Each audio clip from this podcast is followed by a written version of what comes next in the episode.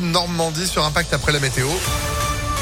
Et puis l'info avec Sandrine Ollier. Bonjour Sandrine. Bonjour Phil, bonjour à tous. À la une, la nuit dernière a été la plus froide en France depuis 1947 pour un mois d'avril. C'est ce que dit Météo France avec un gel qui a touché quasiment tout le pays. On a relevé jusqu'à moins 9 degrés en Champagne. Cela aura des conséquences très graves sur les récoltes, prévient le syndicat d'agriculteurs, la FNSEA. La Bourgogne a été durement impactée. Inquiétude notamment sur les fruits à noyaux, les mirabelles, les prunes, mais aussi les pommes. Les arboriculteurs devraient avoir une idée plus claire des éventuels dégâts à la mi-journée. L'appel de RTE semble avoir été entendu par les Français. La consommation d'électricité a été un peu moins forte que prévu en début de matinée. Selon le gestionnaire du réseau électrique, ça a permis d'éviter les coupures d'électricité.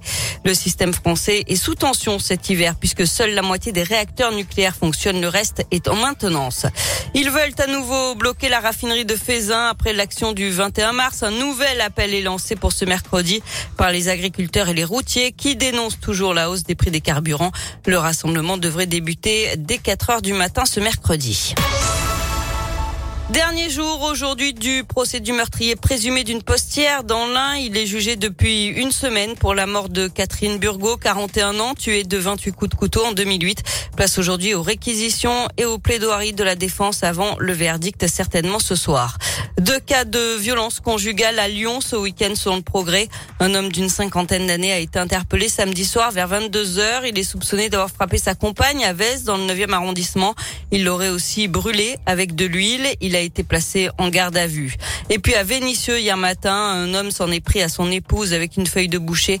L'enfant du couple qui a tenté de s'interposer a été blessé, tout comme la mère, plus gravement à la tête. Le père a été interpellé et placé en garde à vue.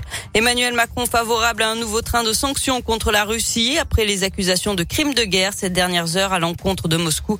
Les corps de plusieurs centaines de civils ont été retrouvés sans vie sur la commune de Boutcha près de Kiev, récemment libérés.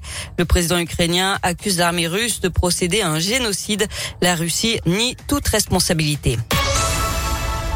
On passe au sport avec euh, du foot et la nouvelle recrue de l'OL décisive. Le Brésilien Tété, tout juste arrivé d'Ukraine, a marqué le but de la victoire face à Angers hier soir.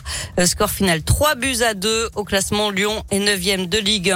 Du rugby, mauvaise euh, opération du loup ce week-end. Les Lyonnais se sont inclinés lourdement face à Toulon 43 à 10. Ils tombent à la 7e place du top 14. Et en basket, victoire logique de l'Asvel face au Portel 85 à 65 à l'Astrobal. Villeurbanne est 3e du championnat. L'Asvel qui euh, jouera une dernière journée d'Euroleague ce jeudi à l'Astrobal. Bravo à Christian qui a gagné ses invitations il y a quelques minutes. Des entrées par quatre qui vous attendent également sur ImpactFM.fr. Bonne chance Sandrine. Vous êtes de retour à midi. À tout à l'heure. Allez, à tout à l'heure. 11h03, c'est la